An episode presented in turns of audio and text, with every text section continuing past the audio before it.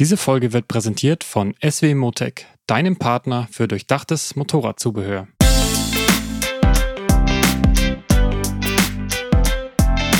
Kurvendiskussion, der Motorrad-Podcast. Win on Sunday, Sell on Monday. Dieser alte Sinnspruch aus der Mottenkiste des Motorradvertriebs gilt schon lange nicht mehr. Liebe Hörerinnen, liebe Hörer, besser als mein Kollege Stefan Kaschel hätte ich es auch nicht formulieren können. Während Sportmotorräder 2003 bei den Verkaufszahlen noch einen Marktanteil von fast 20 Prozent hatten, waren es 20 Jahre später gerade noch 5 Prozent. Was die Ursachen sind, warum die 600er Klasse gerade so eine kleine Renaissance feiert und warum Supersportler nach wie vor die Technologieträger sind, all das sind Fragen, die wir in anderen Folgen schon angeschnitten haben. Und vielleicht finden wir heute auch ein paar Antworten oder zumindest ein paar Einschätzungen. Auf jeden Fall gibt es viel, das mein Kollege und PS-Chefredakteur Johannes Müller seit einiger Zeit mit sich herumträgt und endlich mal loswerden will. Hallo in die Runde. Hi Johannes. Hi. Und wenn es um Supersportler oder Sportmotorräder geht, dann sitzt mir meistens auch Motorradautor Ralf Schneider mit Headset gegenüber. Ja, hallo, hallo Ralf. in die Runde. Hi. Ich bin Ferdinand Heinrich Steige, ich bin unterwegs Redakteur und Podcaster beim Motorrad. Und äh, gleich im Vorgespräch haben wir schon eigentlich einen viel besseren Einstieg gefunden, ähm, Johannes, denn wir wollten doch erstmal definieren, was ist denn überhaupt ein Supersportler? Ja, also wir mussten uns erstmal einig werden, was denn das genaue Thema ist. Und das liegt, glaube ich, auch so ein bisschen daran, dass der Begriff Supersportler, äh, ja, ich möchte nicht sagen, gerne falsch verwendet wird, aber er hat eine eigentliche Bedeutung, möchte ich mal äh, behaupten, und eine uneigentliche. Ähm, ich erinnere mich an die Reise-Enduro-Folge, da mussten wir auch erstmal definieren, was eine Reise-Enduro ist, aber ich wollte dich gar nicht ja, unterbrechen, sorry. Also man, man liest natürlich oft von, äh, von Supersportmotorrädern, wenn Sportler, also echte Sportmotorräder im weiteren Sinne gemeint sind, äh, wohingegen der Begriff Supersport also aus dem, aus dem Rennsportreglement und aus dem Motorsport glasklar sich auf die 600 Kubik äh, Hubraumklasse bezieht. Also da muss man äh, sinnvollerweise eine Trennung vornehmen. Ja, und also uns, uns soll es heute darum gehen, wohin sich das Sportmotorrad oder das, das echte Sportmotorrad im eigentlichen Sinn entwickelt und das quasi über sowohl auf die Supersport 600er Klasse als auch Superbikes 1000er. Und auch das, was darüber jetzt ja seit einiger Zeit auch stattfindet, denn auch die 1000er Klasse, also die Hersteller bringen auch Motorräder, die da nicht mehr reinpassen seit geraumer Zeit. Ja, die franzt nach oben aus. Genau, wie überhaupt der ganze, ja, also das ganze, das ganze Thema Motorrad franzt ja aus und äh, teilt sich immer weiter in Subkategorien von Subkategorien aus. Also allein diese alte Trennung 600er und 1000er hat keinen Bestand mehr. Aber ja. ja. Jedenfalls muss man die Frage stellen, wo es hingeht mit dem Sportmotorrad. Und da, die fängt natürlich bei der Zustandsbeschreibung an, ähm, die du ja schon in der Einleitung gebracht hast. Das Sportmotorrad hat in den letzten 20 Jahren deutlich an Marktrelevanz. Ich will nicht sagen deutlich an Bedeutung verloren, aber doch sehr deutlich an Marktrelevanz. Ja. Also äh, ich muss auch fairerweise dazu sagen, das, äh, was ich da vorgelesen oder zitiert habe, das ist auch schon, ich glaube, ein oder zwei Jahre alt, endet aber nichts am, ja, daran, dass es, denke ich, immer noch gültig ist. Mhm. Es schien mir halt recht griffig und ich habe auch in der kurzen, ja, Recherche dann, ähm, ja, ich hab, bin dann noch so ein bisschen eingetaucht und dann findest du eben, ich glaube, 2016, 2017, Ralf, war das, meine ich, da finden wir dann auch so Artikel mit, ja, warum jetzt die 600er Klasse irgendwie stirbt und, und auch Einschätzungen von vielen Marken und, und, und auch von äh, Kollegen eben. Ja. ja, und also die, die Frage war damals ja auch ähm, voll und ganz berechtigt. Ähm, ich denke, dass äh, erstens sie bis heute nicht gestorben ist. Ne? Ja. Totgesagte leben ja manchmal länger und, äh, und zweitens halt die problematische Entwicklung in dieser Klasse darin besteht, dass sie in der Technik den Tausendern immer ähnlicher wurden. Und äh, das bedeutet eben auch von den Produktionskosten, den Entwicklungskosten, den ganzen Industrialisierungskosten äh, im Grunde fast genauso viel äh, Aufwand erfordert haben wie jetzt ein echtes Superbike mit 1000 Kubik oder als Zweizylinder halt mit 1200. Äh, Zumindest in der Zeit äh, war das ja, glaube ich, noch so. Äh, andererseits aber eben nicht äh, für den Preis verkauft werden konnten. Und, und dadurch äh, kam so eine Entwicklung in Gang, dass die Hersteller sich genötigt sahen, die 600er Supersportler immer teurer zu machen. Dass aber gerade die Klasse ähm, für die, die mal die Klasse für jüngere Leute war, die vielleicht noch nicht so viel äh, Geld auf der hohen Kante äh, hatten, dass genau die Klasse dann unerschwinglich teurer wurde. Paradoxerweise aber gebrauchte 600er äh, einen wahren Boom erlebten. Also man konnte als Motorradhändler im Grunde äh, nichts Besseres haben, wenn es darum ging, wirklich äh, solche Schnelldreher sozusagen äh, ja, in Zahlung zu nehmen, als dass man einen gut erhaltenen 600er Supersportler von welchem Hersteller auch immer hatte und den dann auf den Hof gestellt hat. man wusste, der steht da nicht lange, da kommt irgendeiner daher und kauft das Zeug ab. Und das ist irgendwo das Paradoxon gewesen in dieser, in dieser Klasse und daher die Frage zu dieser Zeit. Die Hersteller haben ja dann aber auch entsprechend reagiert im, mhm. seit, seit her. Ne? Und gerade in, in, in der jüngsten äh, Vergangenheit oder beziehungsweise jetzt in der kommenden Saison haben wir eine ganze Menge von Sportmotorrädern, die gemäßigter sind als diese, nennen wir sie doch mal Hypersports-Motorräder, äh, deutlich günstiger sind und sich eher an junge Leute wenden. Ja, also das ist auch sowas, finde ich, was gar nicht so unwichtig ist, wenn man jetzt, so wie ich jetzt nicht so in dem Sportler-Segment äh, verwurzelt ist dann stolpert man da eben auch zum Beispiel drüber, dass das so eine CBR 650R mhm. ja was ganz anderes ist wie eine CBR 600RR. Ja. Obwohl sie offensichtlich oh, ja. auf den ersten Blick erstmal, naja, sportliche 600er halt. Aber das eine ist eben dann doch ein sehr ja, Alltagssportler, den Begriff, der fiel vorhin auch schon. Mhm. Genauso wie jetzt die neue Suzuki da äh, in der Liga unterwegs ist.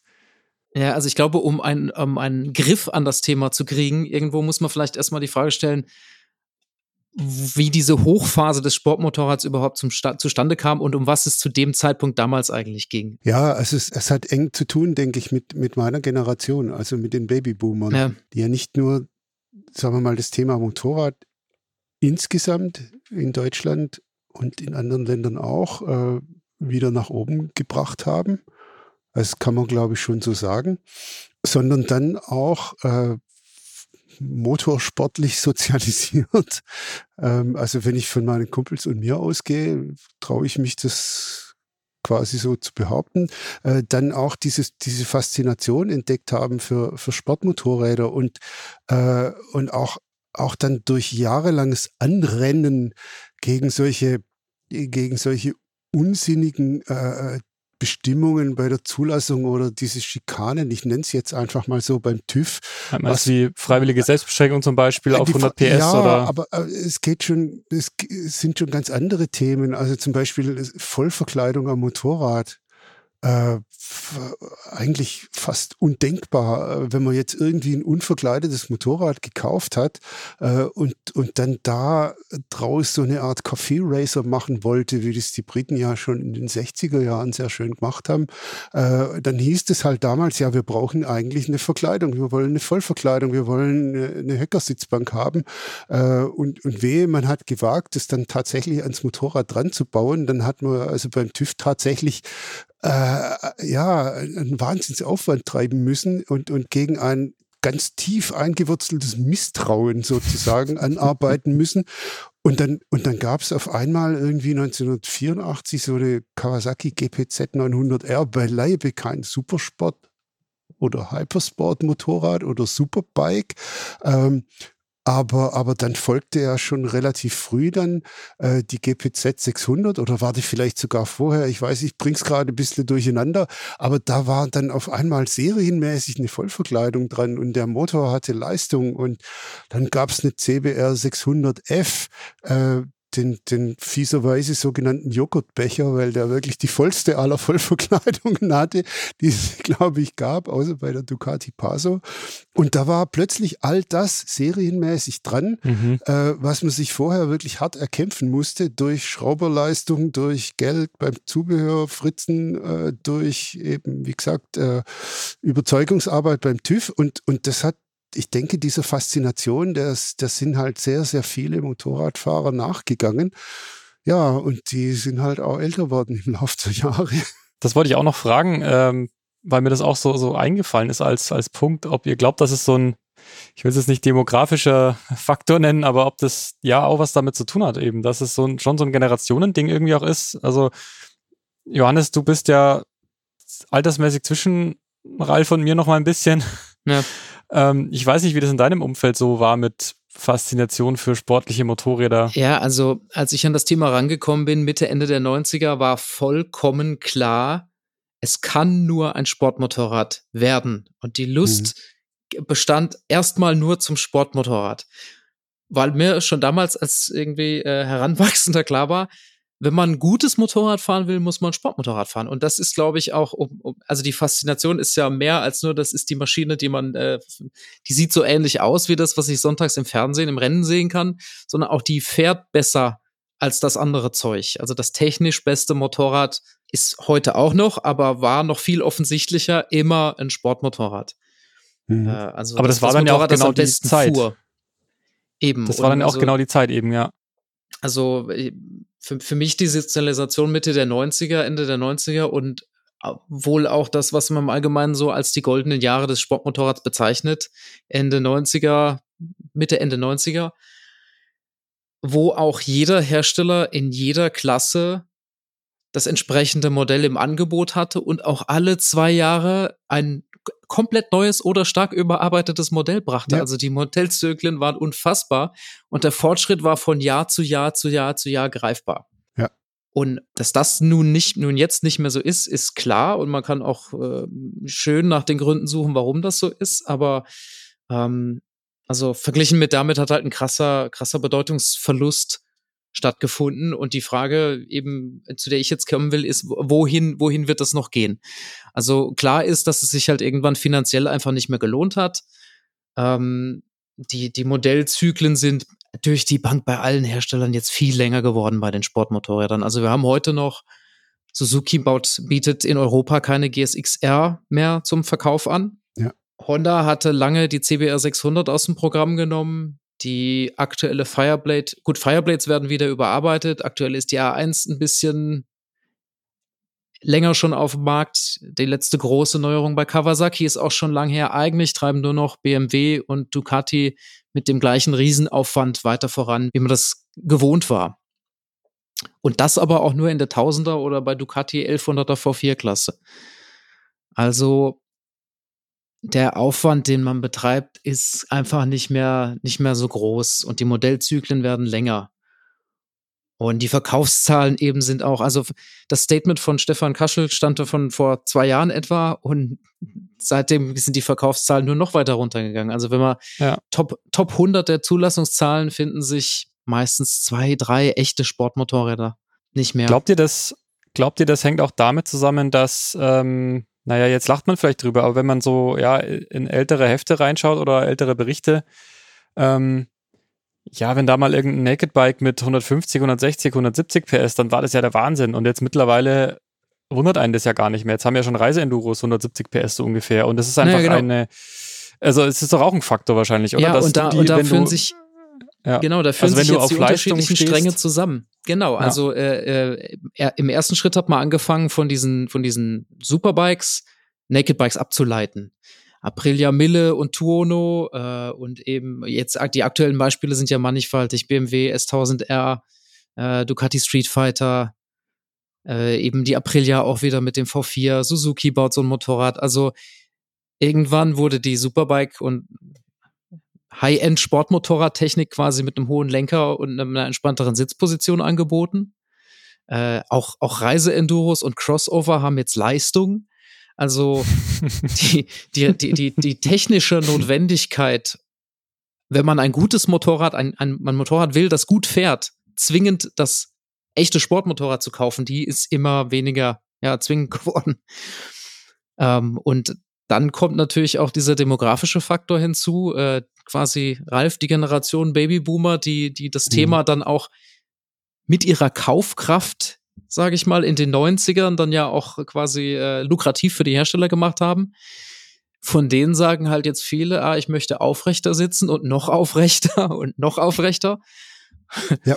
Was sich natürlich mit dem echten Sportmotorrad beißt. Vor allem auch deswegen, weil das echte, richtige Sportmotorrad, äh, die Rennreplika auch, können wir ja auch so nennen, Ja. äh, weil die halt immer noch extremer und noch radikaler zugespitzt auf nur den einen Zweck äh, gebaut werden. Also ich, ich wir haben ja schon x-mal über Ducati 916 gesprochen und das war Mitte der 90er Jahre das Motorrad, das äh, natürlich ein, vom Aussehen her ein Traummotorrad war, das auch wirklich super fuhr, aber dieses sie fährt super, das musste man sich hart erarbeiten. Das Motorrad ist extrem von der Sitzposition her. Es erforderte Fitness und allem Möglichen. Aber äh, wenn ich dann allein nur so Parameter angucke wie äh, die Überhöhung der Lenkerhälften zur Sitzbank, muss ich sagen, das ist eigentlich fast eine tourensportliche Sitzposition nach heutigen Maßstäben.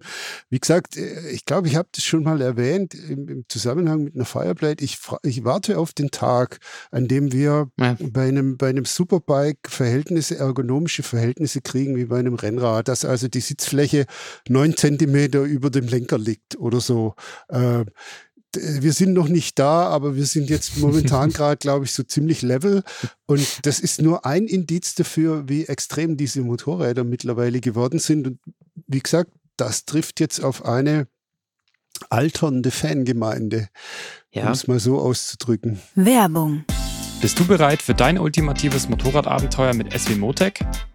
Als internationaler Hersteller für hochwertiges Motorradzubehör steht SW Motec für durchdachte Gepäcklösungen perfekt angepasst auf dein Bike. Vom Tankrucksack über den Seitenkoffer bis zur Hecktasche. Entdecke auch das Zubehör für Schutz, Sicherheit, Ergonomie, Navigation und Sitzbankumbauten. Damit bist du für jede Witterung und Herausforderung bestens gewappnet und hebst deine Fahrerlebnisse auf ein neues Level. SW Motec, part of your ride. Da kommt nämlich auch dieser andere Aspekt hinzu. Durch die 90er und auch die Nullerjahre wurden die Motorräder besser, stärker, bessere Bremsen, vielleicht auch zuverlässiger. Also die wurden in so vielen Belangen besser, auch für den Landstraßenfahrer. Aber seit ja. einiger Zeit, auch darüber haben wir in der Fireblade-Folge schon das immer angeschnitten, seit einiger Zeit werden die Motorräder eben nicht mehr zwingend besser für den Landstraßenfahrer. Mal davon abgesehen, dass, also, wenn wir jetzt im Superbike-Segment reden, egal ob man diese Grenze bei 170, 190 oder 210 PS sieht, irgendwo ist einfach für die Landstraße kein Gewinn mehr da. So, das liegt, das liegt auf der Hand. Und auch nicht mit den Winglets. Auch nicht mal mehr mit den Winglets. So, ja.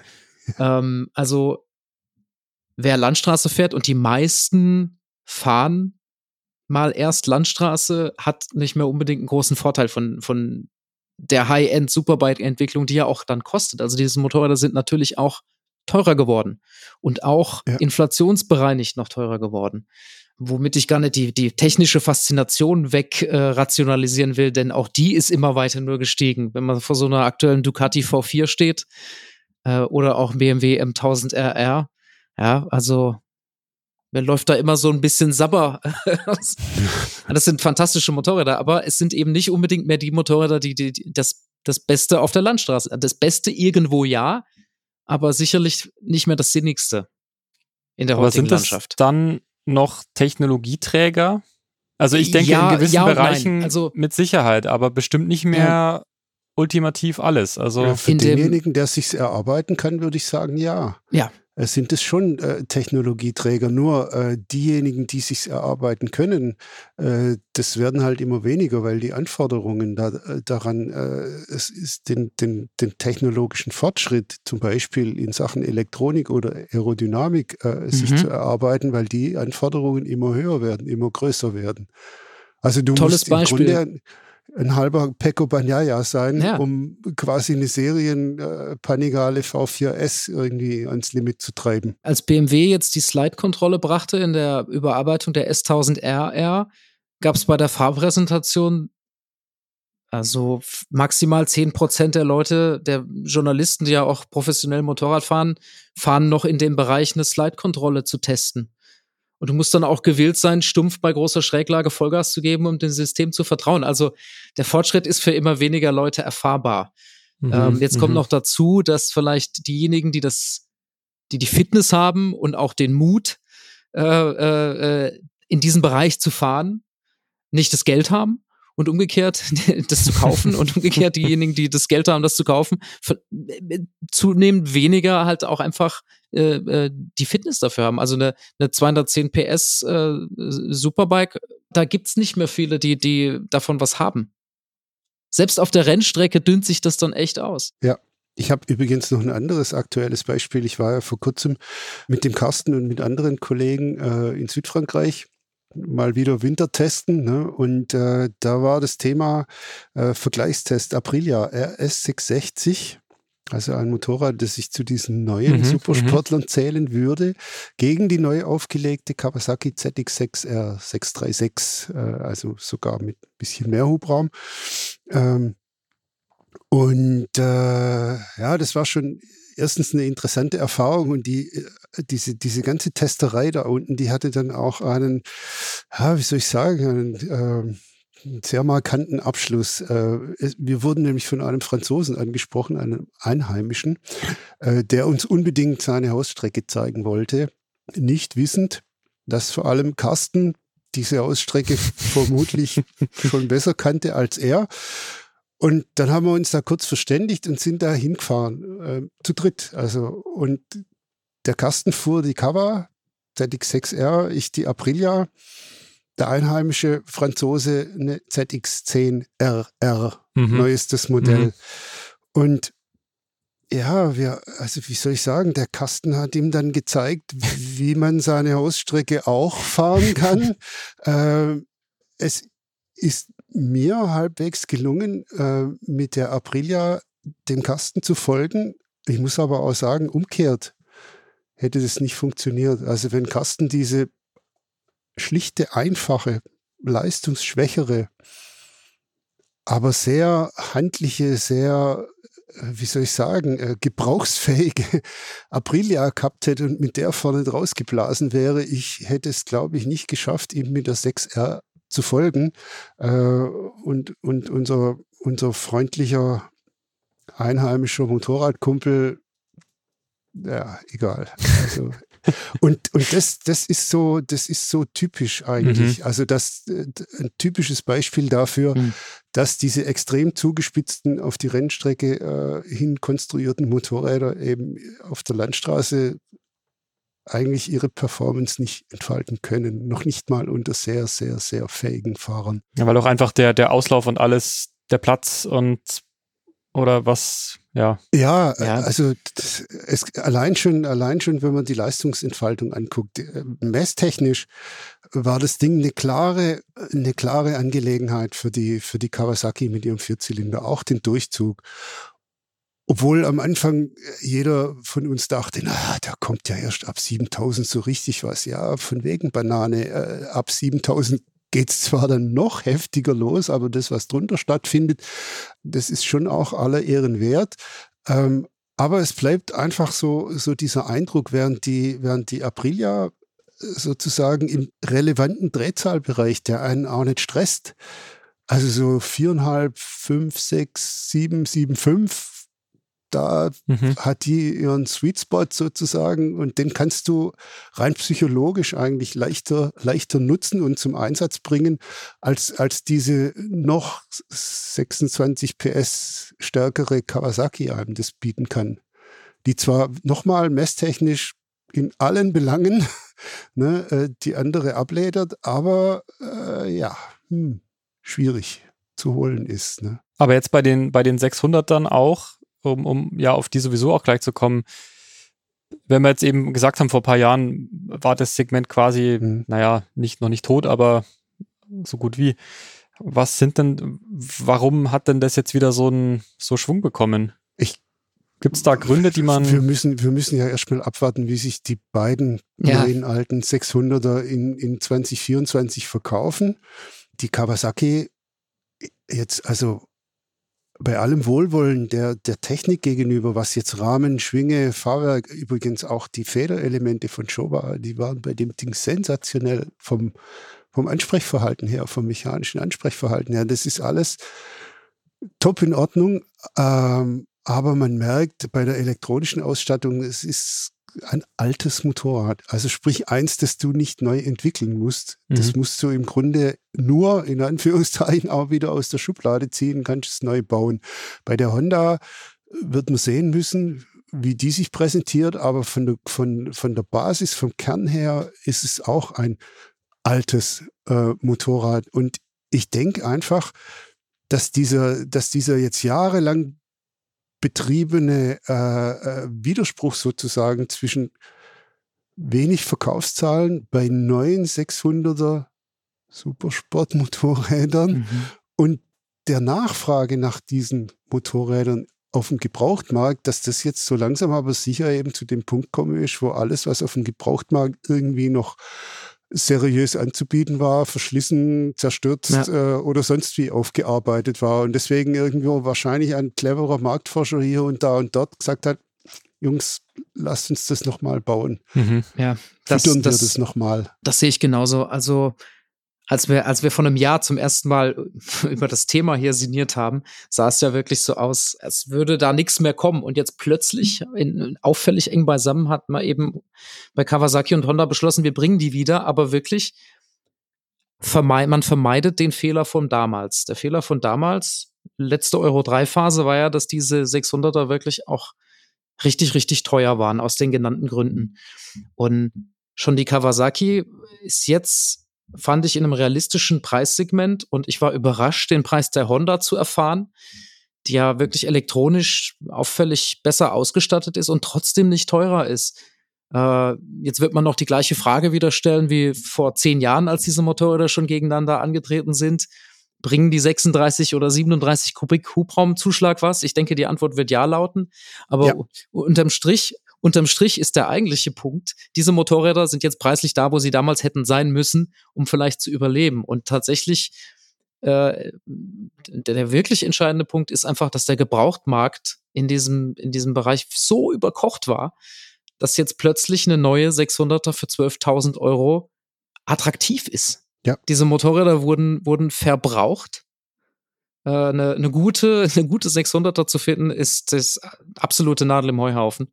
Äh, und, und, und darin ist, besteht jetzt der eigentliche Gewinn. Und sind die 600er dann auch, wenn ich jetzt so, Ralf, so deine, deine Anekdote nochmal aufgreife, sind die dann im Umkehrschluss auch nicht ganz so spitz auf die Rennstrecke, auf Rennstreckenperformance äh, gemünzt? Sind die dann dadurch auch vielleicht die besseren Sportmotorräder für die Landstraße? Nee, das sehe ich, sehe ich eigentlich nicht so. Okay. Also ähm, für mich war jetzt dieses Beispiel mit der ZX6R äh, mal wieder eine Auffrischung eines Eindrucks, den ich, den ich äh, gewonnen habe mit der YZF R6 von Yamaha, die, die ja noch spitzer auf Rennstrecken-Performance ausgelegt ist, als, als es die Cover war, de, deren 636er Version ja schon quasi die freundliche Variante war. Die hatten ja dann teilweise eine 600er als Homologationsmodell für die Supersport-Rennklasse noch parallel dazu.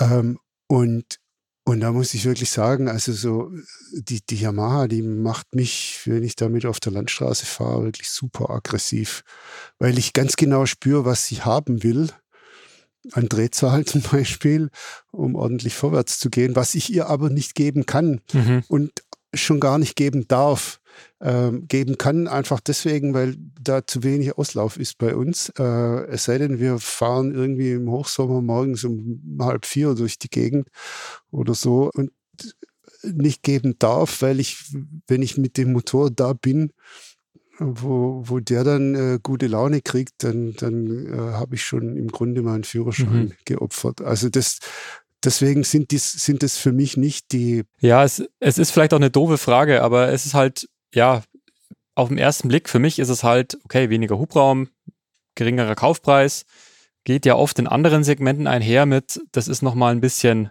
softer, massentauglicher, wie auch immer. Ja, Deswegen, es braucht, es braucht immer noch einen Verrückten, so einen positiv Verrückten, würde ich, würde ich sagen, um sowas auf der Landstraße fahren zu wollen. Also bei der Kawasaki vielleicht nicht ganz so extrem. Ich empfinde diesen Motor als relativ durchzugsstark gemessen daran, was er ist, aber im großen, ganzen Bild der, der Motorräder ist das natürlich trotzdem die Drehorgel vorm Herrn. Also Ja. man, man darf, man da, man, man muss gerne viel Drehzahl fahren, um mit so einem Motorrad glücklich zu werden. Und Das Sie ist ja hat letzten, annähernd, Ja. sorry, sie hat annähernd die gleiche Literleistung wie eine S1000 RR.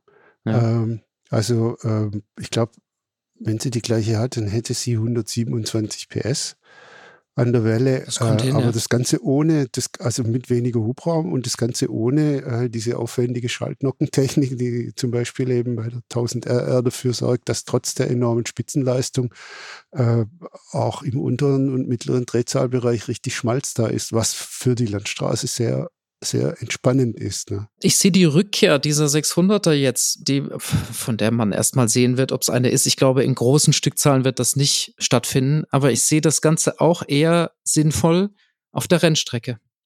Tatsächlich. Mhm. weil ähm, ist vielleicht ein Trugschluss, aber ich meine so ein bisschen der, zu spüren, dass vermehrt abgerüstet wird. Ähm, oder zumindest, dass, dass, dass der eine oder andere sich mittlerweile fragt, was habe ich, was habe ich von diesem Superbike, also von einem 200 PS Plus Motorrad auf der Rennstrecke? Ähm, ist das das Richtige für mich? Und wenn man dann zu dem Schluss kommt, dass vielleicht weniger mh, doch mehr ist für den, für den persönlichen Einsatzzweck, dann, dann spricht plötzlich sehr, sehr viel für eine 600er. Ja, Ist natürlich eine Frage, auf welchen Strecken man auch fährt, aber ähm, das sind die Motorräder, mit denen man das schnelle Fahren lernt. Äh, wir dürfen nicht vergessen, der Grund für den durchschlagenden Erfolg der Tausender war die Traktionskontrolle letzten Endes. Die Tatsache, dass sie für viele fahrbar wurden, indem sie das zu viel Leistung wieder weggeregelt haben. Ja. Und mit der 600er kann man es halt lernen. und wenn man lernen will, wie man es richtig schnell ins Eck reinlaufen lässt, dann empfiehlt sich eigentlich dann eher eine 600er oder besser noch eine alte Grand Prix 250er als Trainingsgerät. Ja, eben. Und also ich, ich sehe diesen, ich, die, die Rückkehr der 600er ist für mich, macht auf der Rennstrecke dann mehr Sinn, tatsächlich. Also auf der Landstraße, man muss halt eine, eine besondere Form von äh, äh, Masochismus mitbringen. Aber also es gibt auch Leute, die das, also es macht schon auch irgendwo Spaß, aber es ist natürlich ein anstrengendes Fahren. Ähm, Ja. Wobei was, was Handlichkeit angeht und die, die Schärfe und Präzision äh, geht halt auch nichts über so eine 600er.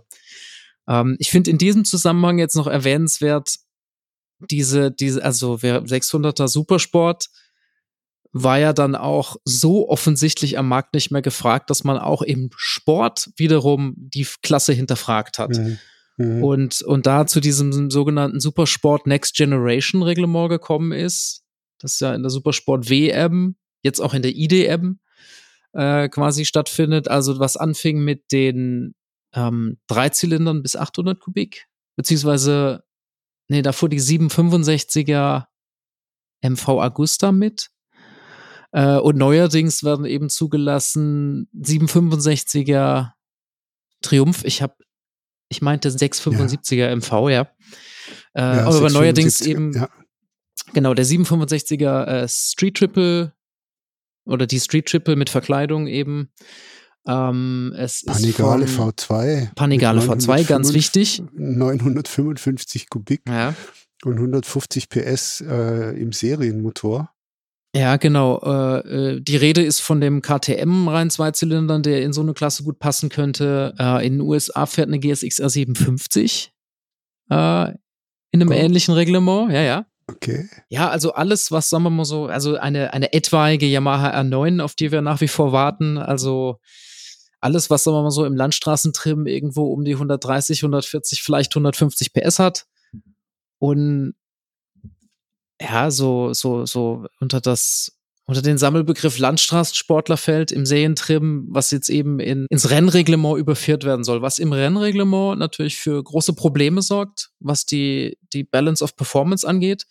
Also man musste halt so eine Ducati Panigale V2 letzten Endes auf das Niveau einer R6 runterdrosseln, um so eine, so eine Fairness herzustellen. Aber für den, für den Käufer, der einfach nur ein gutes Sportmotorrad will, ist das natürlich eine attraktive Klasse. Mhm.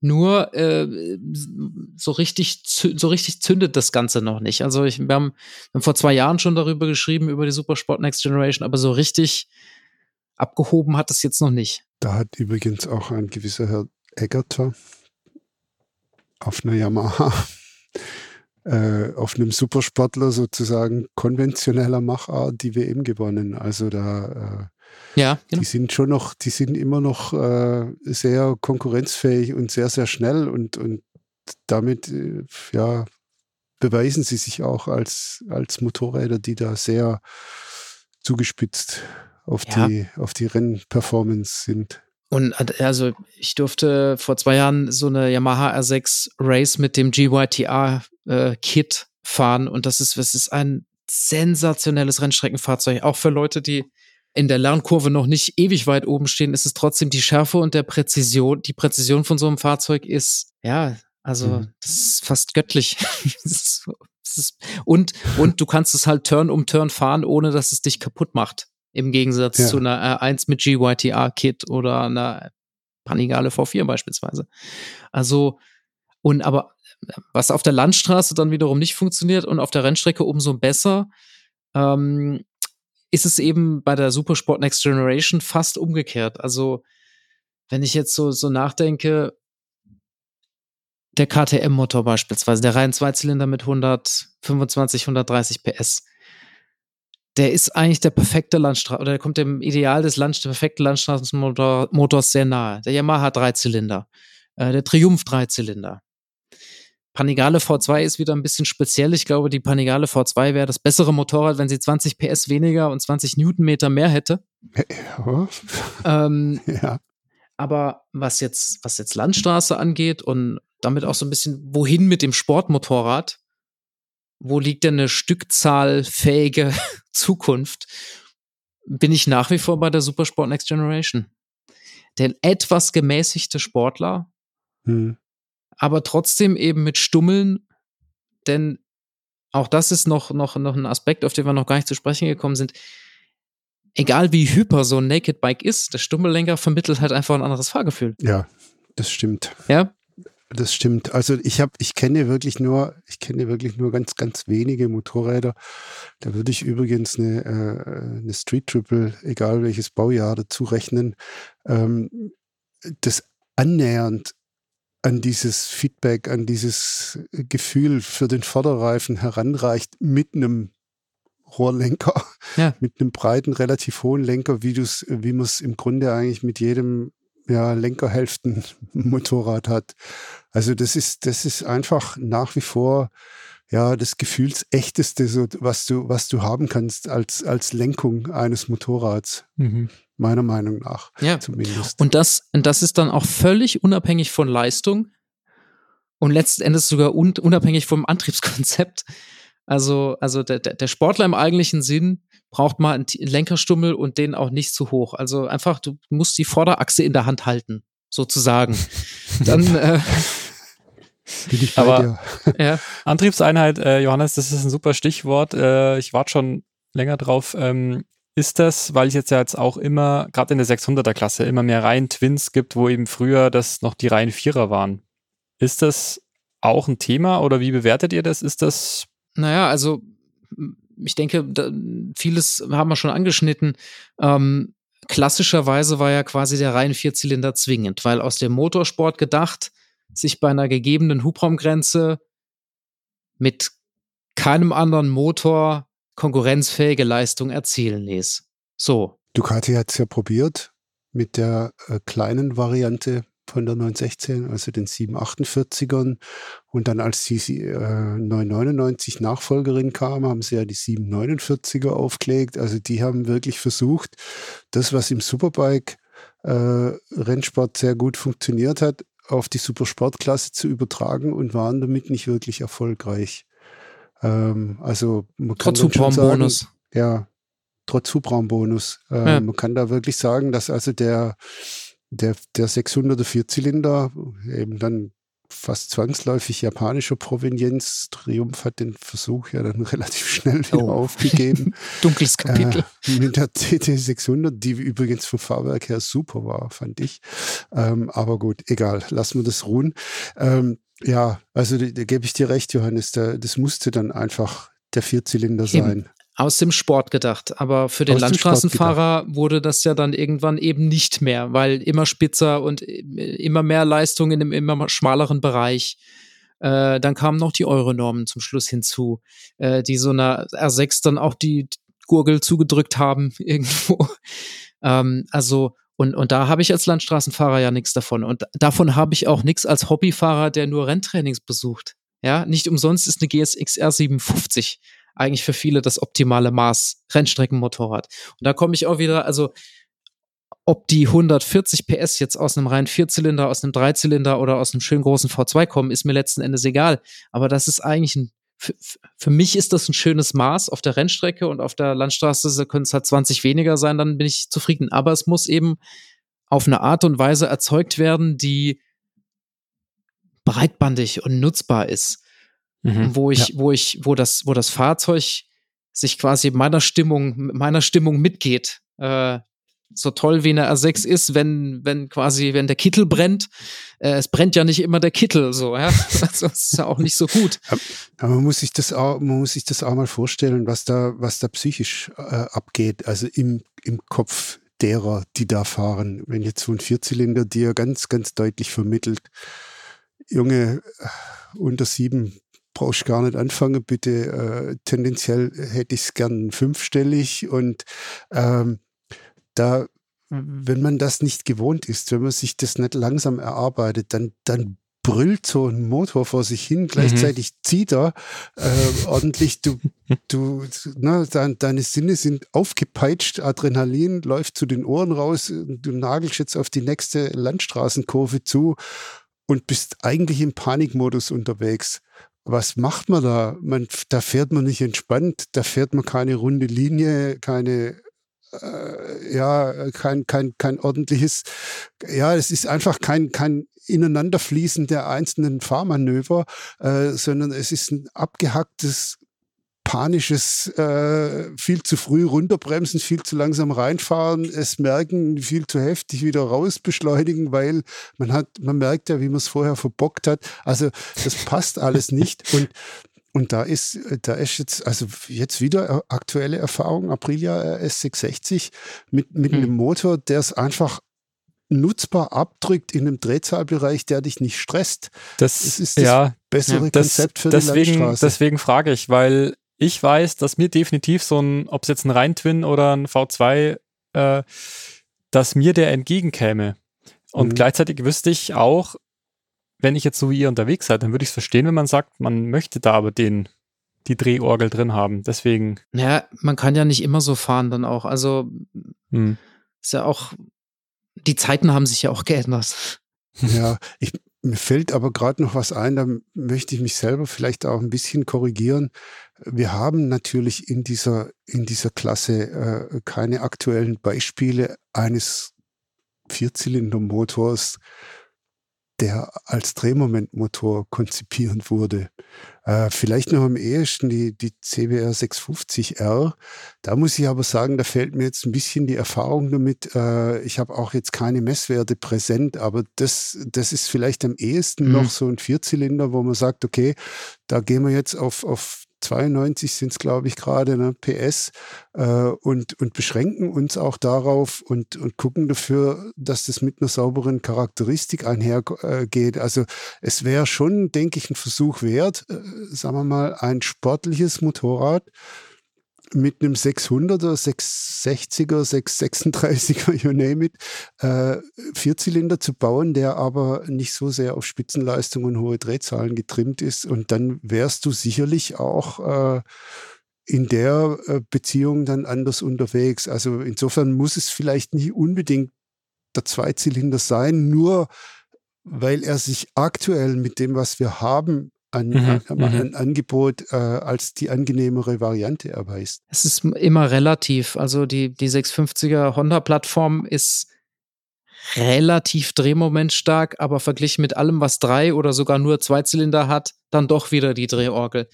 Also mhm ja, das, das muss man immer irgendwo relativ sehen. Mhm. Ja, natürlich. Ich sag aber so, also wenn du, wenn du einen Drehmomentverlauf hinkriegen willst, wie jetzt, äh, was weiß ich, mit einem 765er Triumph Dreizylinder, dann schaffst du das auch mit einem, mit einem Vierzylinder.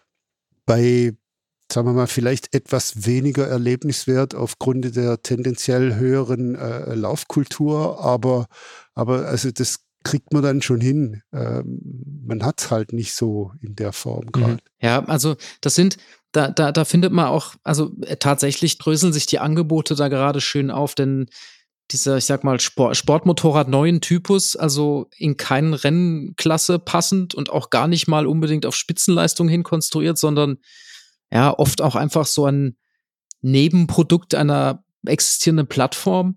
Äh, da geht man ganz unterschiedliche Wege. Also die, die Aprilia-Plattform empfinde ich zum Beispiel trotzdem noch als relativ sportlich motorisch. Mhm ähm, abgestimmt. Also äh, auch eher ein Drehzahl, ein lustvoll drehender Motor, wohingegen dann bei der Yamaha R7 eine halbe Klasse darunter äh, dies, die Ergonomie extrem sportlich gewählt wurde, aber der Motor ein, ein ganz kaltblütiger, ganz drehmomentstarker, ja, der bekannte MT-07-Motor. Also ja, ja. Dann, dann haben wir jetzt so ein, so ein neues neues altes Konzept in, in Form der ZX4 RR, die ja aus 399 Kubik dann an die 80 PS presst. Ähm, das Geil, natürlich wiederum über Drehzahl. Super. Die also wir auch dabei. Ja, und eben, und das ist auch so, also das ist dann wiederum schon, da ist die relative Durchzugsschwäche oder positiv formuliert der Drang zur Drehzahl ja eigentlich ein, ein Verkaufsargument. Also, äh, denn das muss klar ja. sein, also dass man da in vierstelligen Drehzahlbereichen gar nicht ans Überholen zu denken braucht, ist klar. Gleichzeitig ist die Leistung dann auch nicht so hoch, dass man die nicht benutzen könnte. Außerdem ist das Motorrad auch nicht so übertrieben laut. Also da tut sich eine, eine, eine neue Form der Sportlichkeit irgendwo auf. So, die es allerdings auch vor 25 Jahren schon mal gab. Es ist halt vielfältig. Also äh, ja. du hast jetzt, du hast jetzt schon zwei Dinge genannt. Äh, wir, wir hatten auch vorher schon kurz erwähnt, die GSX 8R. Wir erwarten eine Triumph Daytona 660. Ja.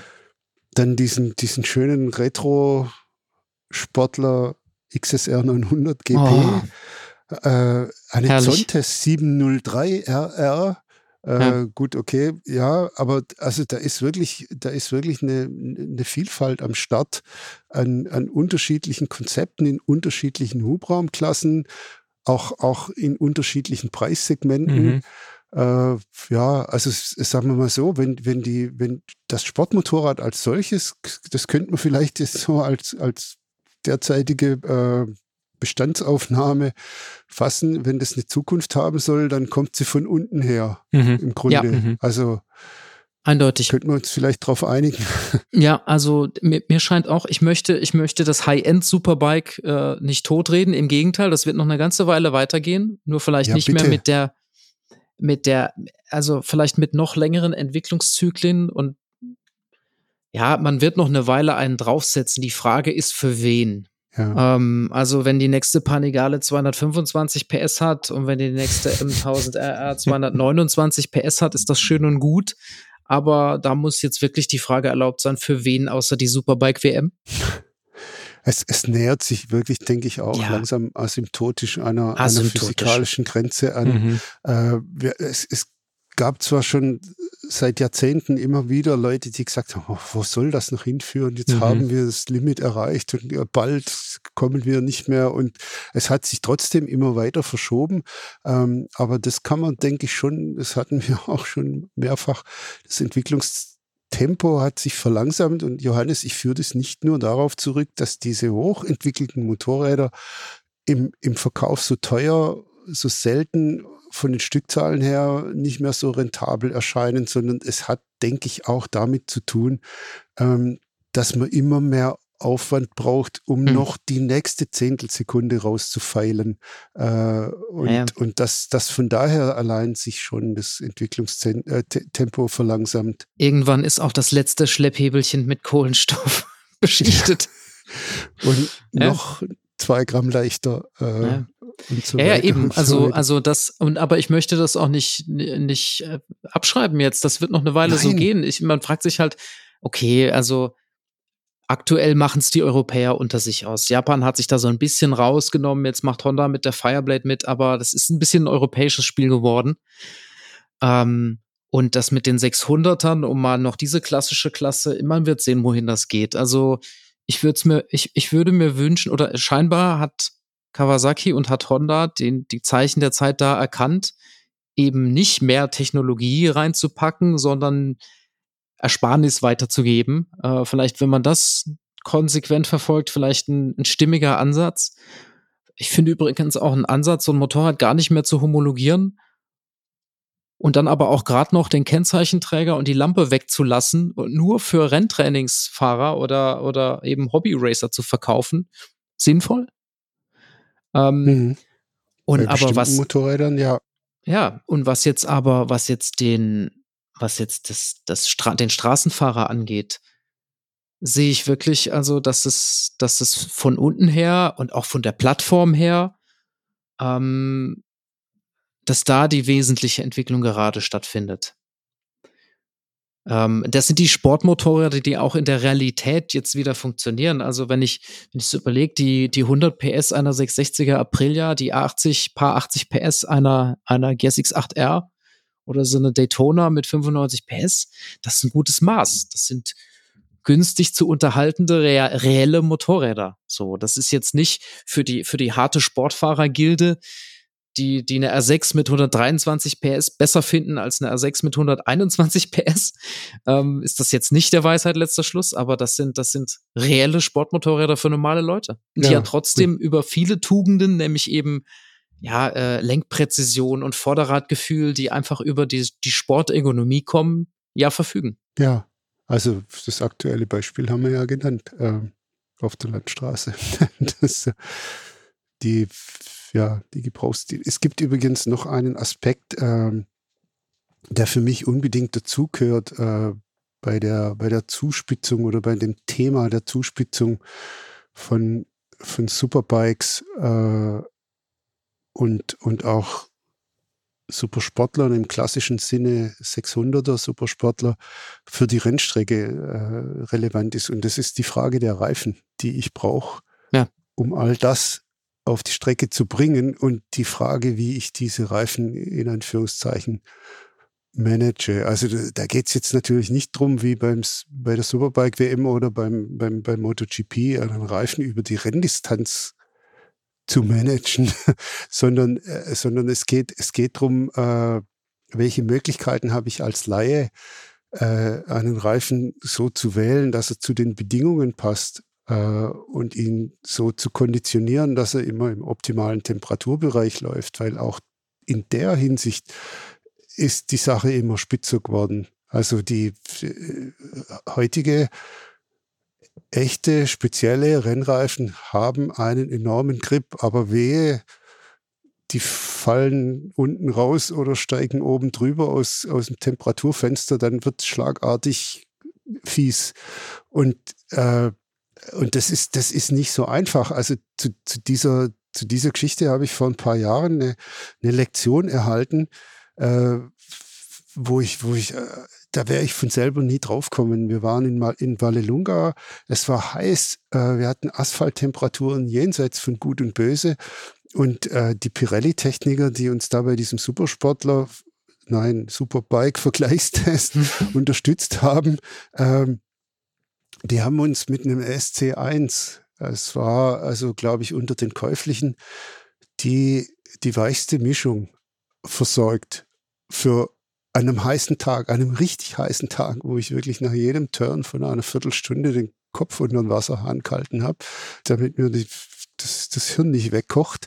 Äh, und und dann frage ich ja, wieso denn eigentlich? Ja, äh, das ist eigentlich ganz einfach. Wir haben bei den Asphalttemperaturen weniger Grip. Äh, deswegen äh, ist das Ganze weniger abrasiv, also weniger Reifenverschleiß fördernd.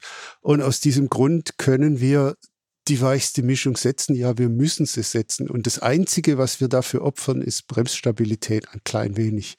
Und es war tatsächlich so. Also meine Kollegen aus dem In- und aus dem Ausland.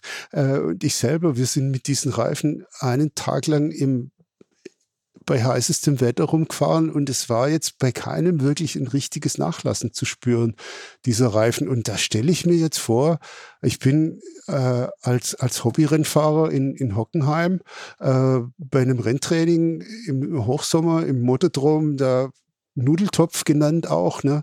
Äh, da brennt die Luft und ich habe jetzt diese Beratung nicht. Und habe dann vielleicht irgendeinen Reifen drauf, der halt unter solchen Bedingungen nicht performt dann bin ich mit meinem schlagartig, äh, mit meinem super, hyper, duper Dingens äh, schlagartig irgendwie schlecht beraten unterwegs. Und das, das gehört halt alles auch noch zu dem ja. ganzen Thema. Ne? Und dann haben wir uns noch nicht durch die ganzen Einstellmöglichkeiten der elektronischen Fahrhilfen ich, gearbeitet. Ich würde fast sagen, Reifen und Fahrwerk ist ja an sich, also ja. Gehört aber mit rein. Natürlich, aber es ist dann doch nochmal ein Thema für sich fast. Also das.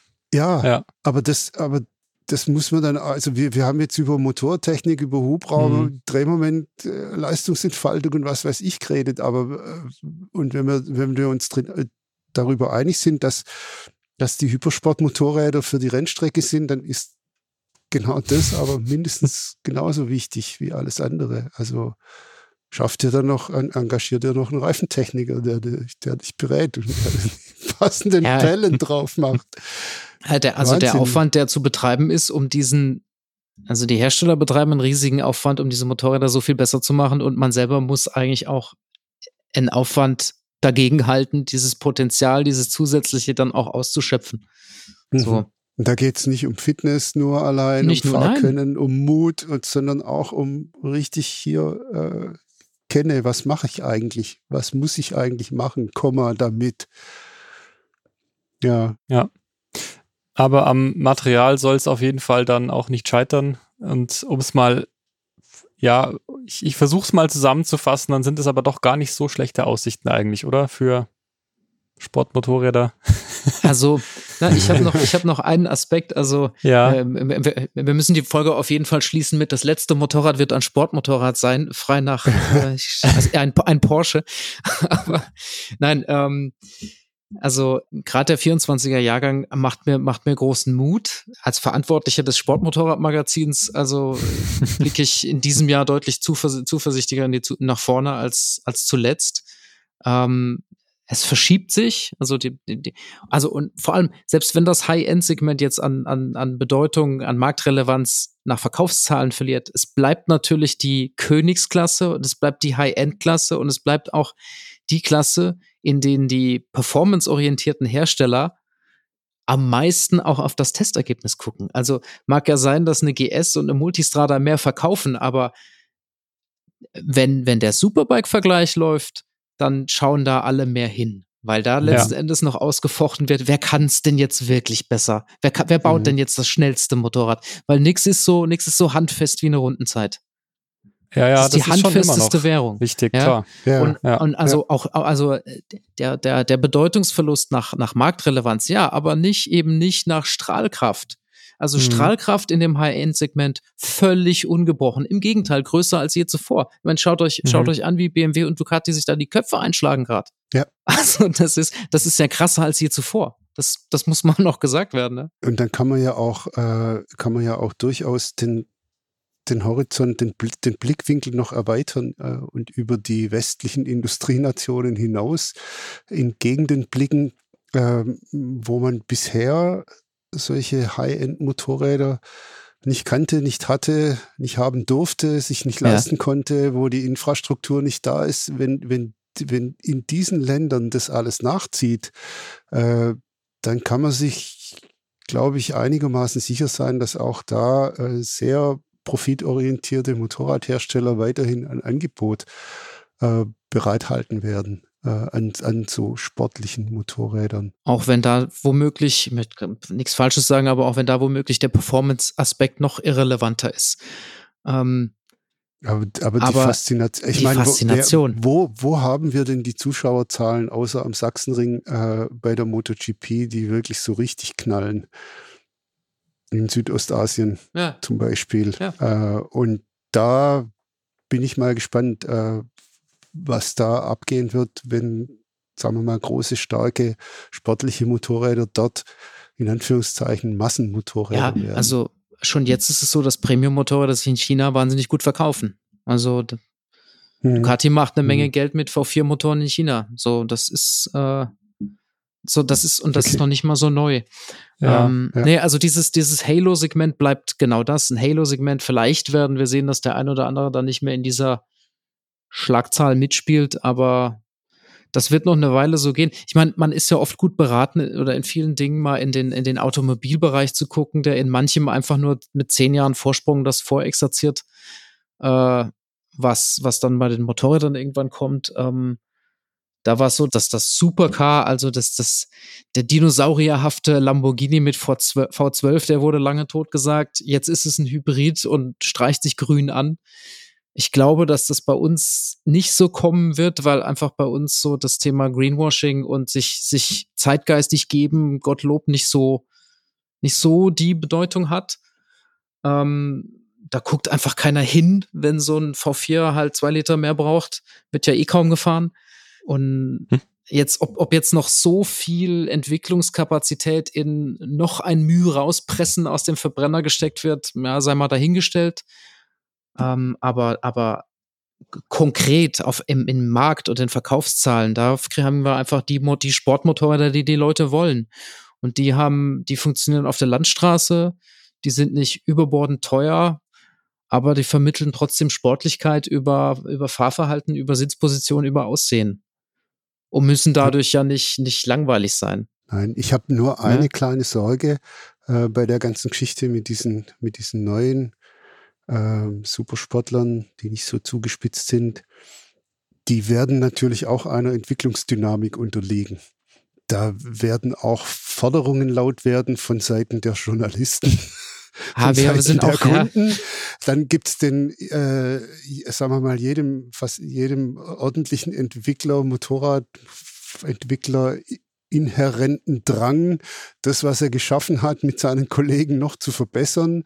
Äh, und dann müssen wir halt auch mal gucken, wo das hinführt in ein paar, Ta in ein paar Jahren, wenn dann, wenn dann so eine Aprilia RS 660, äh, die, die wir jetzt schon mehrfach genannt haben, dann halt plötzlich auch 135 PS haben wird oder und, und, die, und die Elektronik noch ausgefeilter ist, als sie ohnehin ist und, und wo man dann halt auch gespannt sein darf, wie hoch der Preis ist in Relation zum Durchschnittseinkommen. Aber vielleicht machen wir ja den gleichen Fehler nicht immer wieder, wie wir ihn schon mal gemacht haben. Das wäre doch mal ein Ansatz, ein Motorrad, statt es besser zu machen, es einfach noch 500 Euro günstiger zu machen, bei unveränderter Technik. Cool, cool. So, ja, ja. ich er, erzähle es mal einem Marketingmann. Nein, wir selber sind ja auch, wie du, wie du schon anklingen hast lassen, mitschuldig, äh, in dem man selber verlangt ja auch immer, es sollte leichter, es sollte stärker, es sollte schneller sein, ja. Besser und überhaupt. Ja. Was ich Ja. noch an, ich, eins wollte ich noch angeschnitten haben. Wenn wir jetzt in die Zukunft blicken, blicken wir auch immer auf die Frage An- Antriebskonzepte so. Das elektrische Sportmotorrad, das ist wahrscheinlich ein, das ist ein Riesenfeld, das ein Riesenfass, das man jetzt noch aufmachen könnte, vielleicht nicht muss. Aber ich bin vorerst skeptisch. Mit der aktuellen Akkugeneration, ich denke nein. Nicht mittelfristig. Ich würde das Fass auch ganz gerne in der Ecke stehen lassen. wir hatten nämlich, nee, wir hatten gerade eine Folge drüber und vielleicht können wir dem ja auch mal eine eigene Folge durchaus widmen, aber ich glaube, das würde jetzt tatsächlich auch den Rahmen sprengen. Also wir können die Sache insofern abkürzen, als dass ich die, die Einschätzung meines lieben Kollegen Johannes Müller teile und äh, es damit dann vielleicht auch gut Ja. lassen. Na dann. Ich, ich nehme vor allem mit, äh, Johannes, es ist gut, dass wir die Folge ähm, nicht schon vor einem Jahr gemacht haben, sondern jetzt dieses Jahr gemacht haben, Tatsache. weil sich jetzt eben doch so viel getan hat, was der Ralf ja vorhin schon schön vorgelesen hat. Äh, und dann schauen wir halt mal, wie sich's entwickelt, oder? es bleibt dabei. Das letzte Motorrad Ja. wird ein Sportmotorrad sein. Ja. Okay. Und mit diesen doch, doch sehr rosigen Aussichten möchte ich die Folge jetzt auch beschließen und äh, das Mikrofon quasi unserer Hörerschaft wiedergeben. Äh, wie steht ihr denn zum Thema Sport oder Supersport? Und äh, auch bei der Gelegenheit mal wieder die Frage gestellt, wünscht ihr euch eigentlich mehr Folgen mit und über Sportmotorräder oder weniger oder am besten gar nicht? Also ich bin gespannt auf Kommentare und wie ihr wisst, erreicht ihr uns und mich auch immer über unsere Mailadresse podcast.motorradonline.de. In diesem Sinne, sportliche Grüße und bis zur nächsten Folge. Ciao. Bis zur nächsten. ciao, ciao. Ciao.